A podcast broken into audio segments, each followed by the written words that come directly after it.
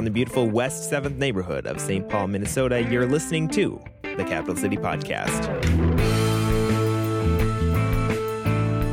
All right, well, it is great to be with you guys tonight. Um, a couple weeks ago, we started uh, a new series going through the patriarchs um, and kind of trying to tell an abridged story of Genesis effectively. Um, and so this is going to be part two of that series.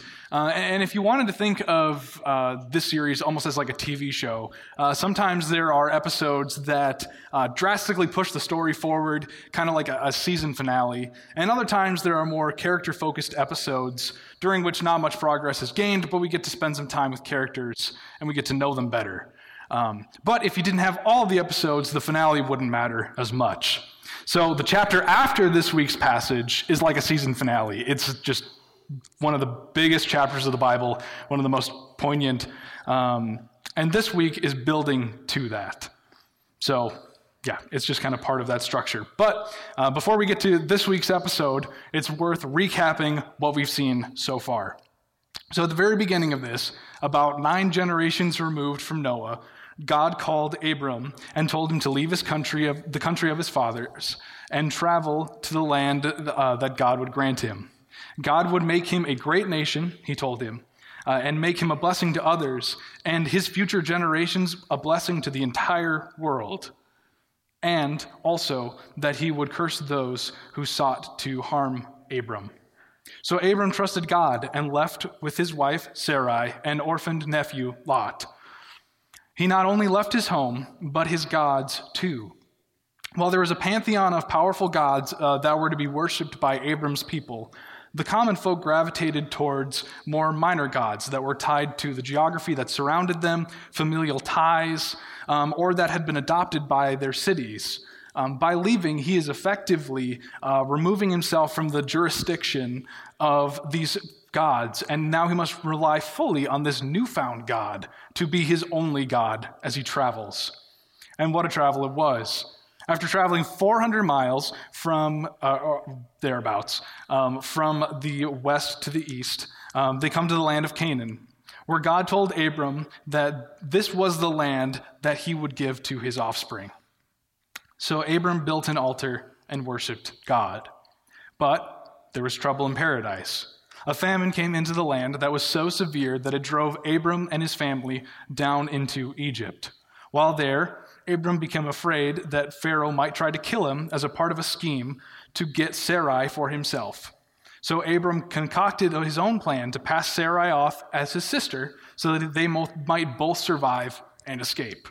Unfortunately, the plan horribly backfired when the Egyptians, having been told that Sarai was Abram's sister, took her to be part of Pharaoh's harem.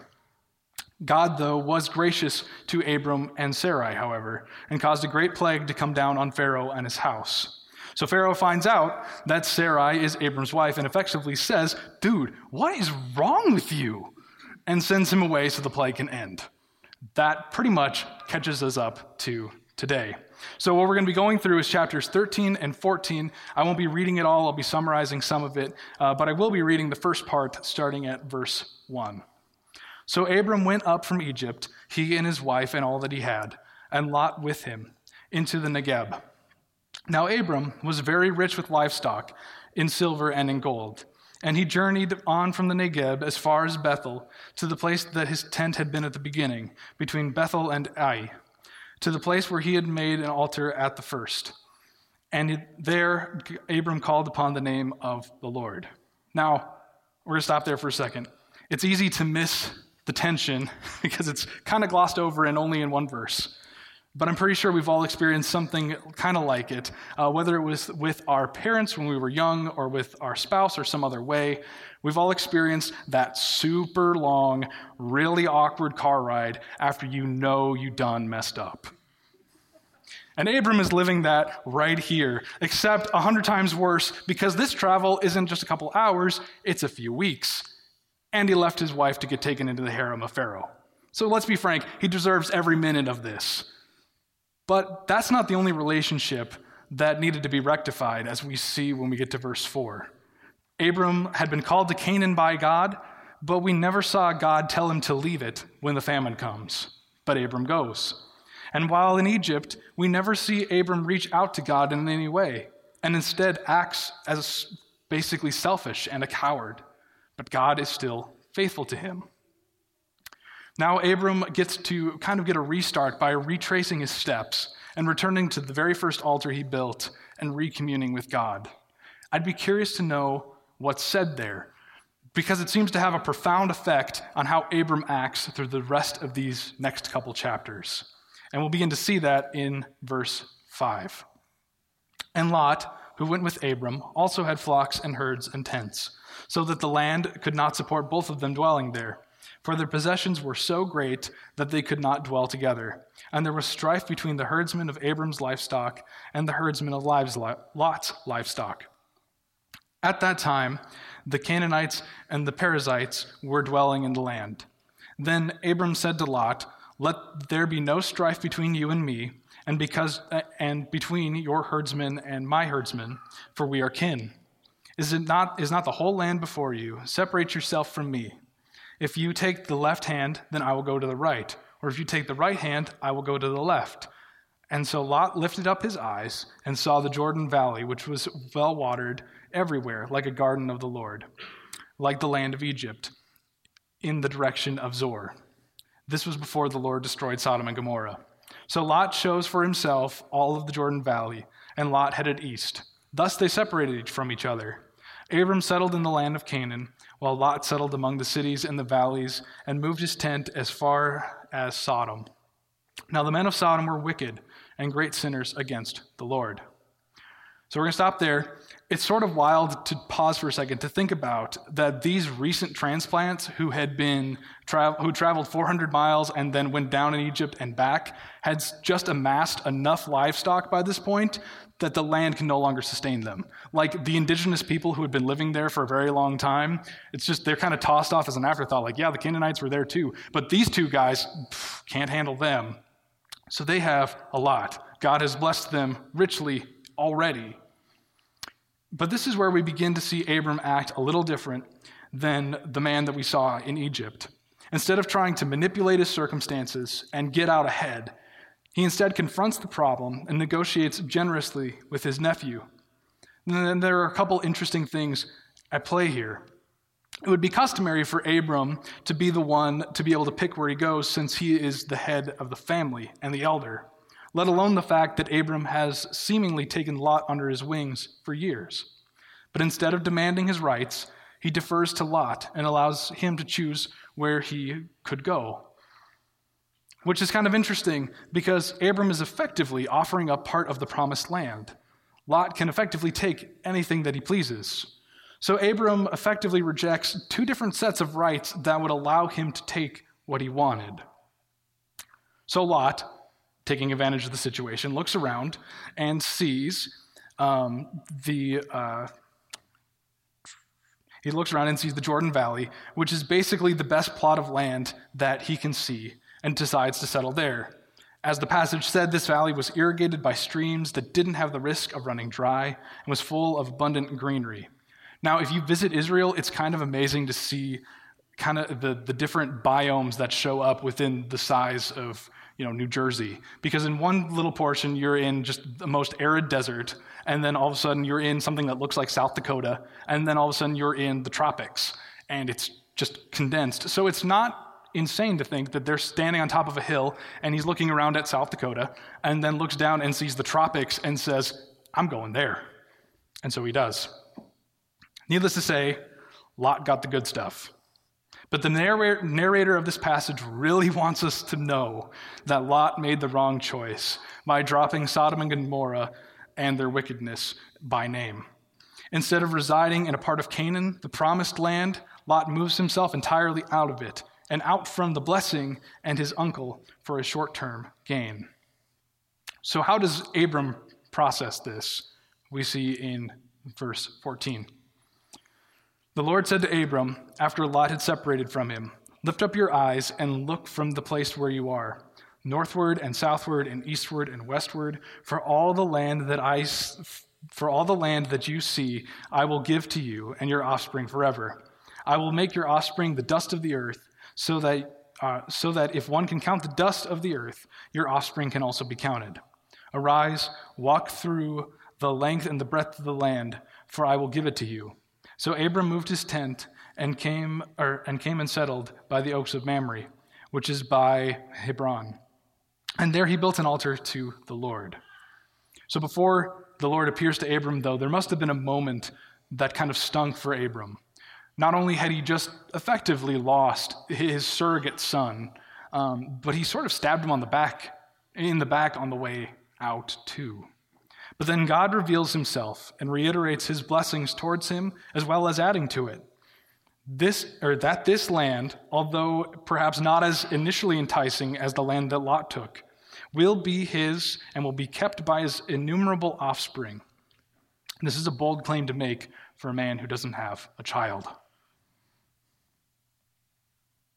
God then instructs Abram to walk the borders of the land through the ancient, uh, and throughout the ancient world, to walk the borders of, of, a piece of land is effectively to lay claim to it. And it would be something that uh, ancient kings would do. And so finally, with all of these blessings, we see that Abram builds an altar and worships God, which is an appropriate response given all that he is told and is shown. And that brings us to chapter 14, which is related in some major ways to the previous chapter. But I'm going to summarize verses 1 through 13 because they are wildly convoluted and it's just going to be easier this way.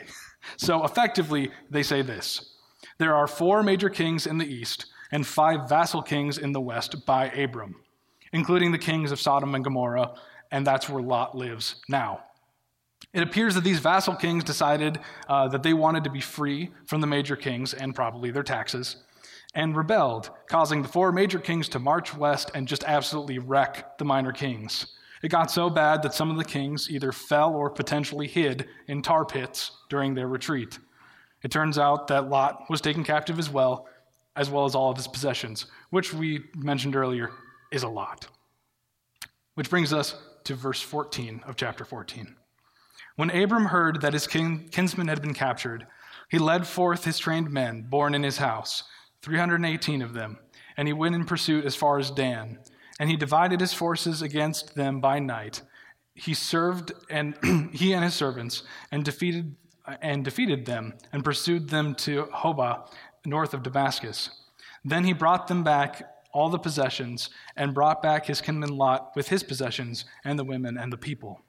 So once again, Abram doesn't look like the guy we saw in Egypt. Instead of cowardice, Adam leads a dare, or Abram leads a daring attack against a force that five kings themselves couldn't defeat. This is kind of, if you see the parallels, a precursor to the story of Gideon.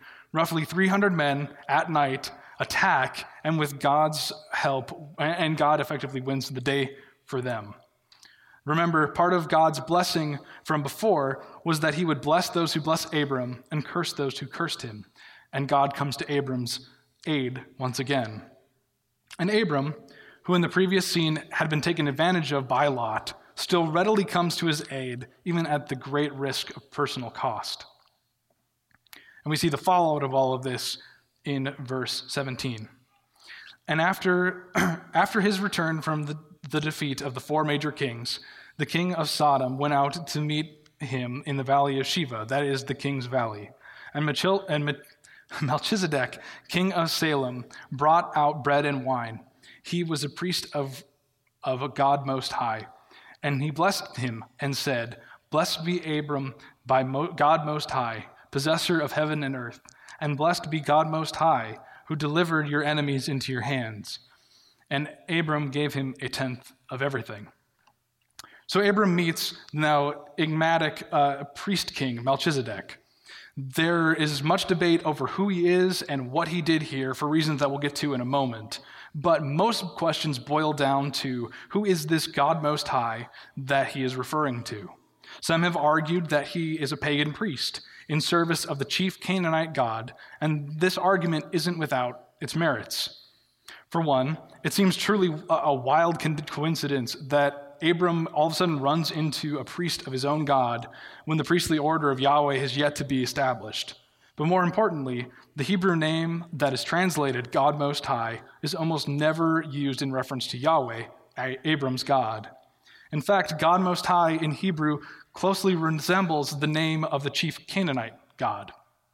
However, I would suggest that Melchizedek was, in fact, a priest of Abram's God for several reasons. The first is that Abram accepts Melchizedek's blessing without rebuttal. Abram, now in stride with God, would not tolerate a pagan God who uh, demands monstrous things from his people, receiving credit for delivering him that day. Further, Abram swears by God Most High before the end of the chapter. Second, we see that God Most High is described as possessor, which is, can also be translated as creator of heaven and earth. This description doesn't fit the role that the chief Canaanite god supposedly played. He ruled, but he didn't create. But Yahweh is very synonymous with creation itself. Finally, Melchizedek was viewed throughout ancient Jewish history as a priest of their God. He pops up again in Psalm 110:4, which makes reference to a future messianic figure that will be in the priestly order of Melchizedek. Closer to Jesus' day and outside of uh, a biblical context, um, the Maccabees claimed to be a part of the priestly order of Melchizedek so they could function as both priests and rulers, even though they weren't Levites. Several other more elaborate views on Melchizedek were also found with the Dead Sea Scrolls in Qumran, where they say he is an angel, he's the Messiah himself. They got a lot of wild stuff there. But needless to say, with their God. But back to the Bible, it's the book of Hebrews that correlates Christ with the priestly line of Melchizedek, while also saying that Christ outdoes him.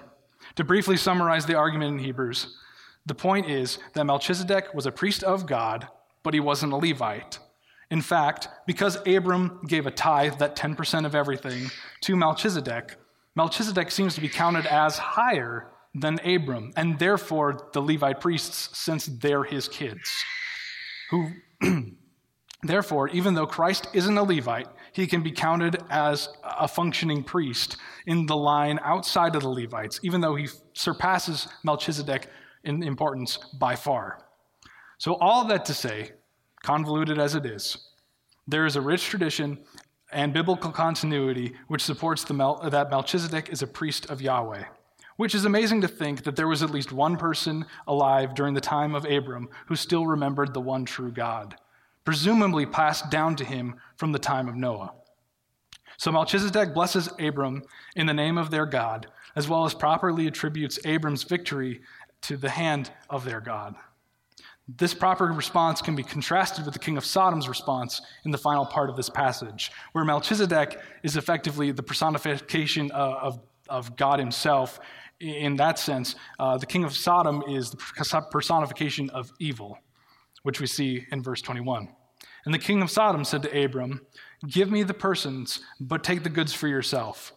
But Abram said to Sodom, I have lifted my hand to the Lord, God Most High, possessor of heaven and earth that I would not take a thread or a sandal strap or anything that is yours, lest you say, I have made Abram rich. I will take nothing but what the young men have eaten, and the share of the men who went with me. Let Aner, Eshcol, and Mamre take their share. So, technically, because Abram was the victor of the battle, he had a right to everything he won. He had a right to all the land, and all the wealth, and all the people.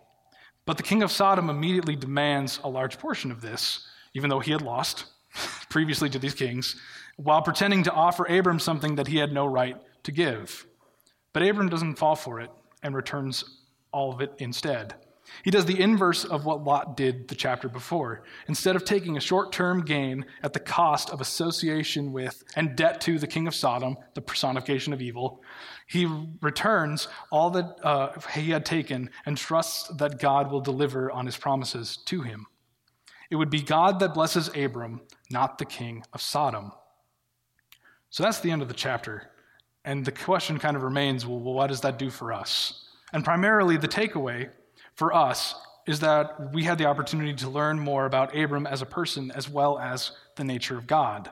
This isn't a parable with a clear moral, but rather a piece of a grand narrative that will make the most sense when we finally put it all together. We've seen that Abram is a wildly imperfect person, but also that God was gracious to him even in his imperfections. We've also seen that Abram, when seeking God, looked like an entirely different man uh, when he was communing with God and trusting his promises. With that said, I do think there is one direct application that we can pull from the text today, and it's this pursue God, even when you haven't been, even when you've been a failure, just as Abram did after Egypt, because God will welcome you. And with him, he will empower you to do his will, just like he did for Abram. Let's pray. Father God, we thank you for the record of your faithfulness to your people. Um, we ask that you draw us to you, uh, even when we may not have felt like it, even when we haven't been pursuing you. Uh, we know that you've been with us. Uh, draw us to you. Let us learn from you. Uh, give us the strength to do your will um, and to follow you. In your name, amen.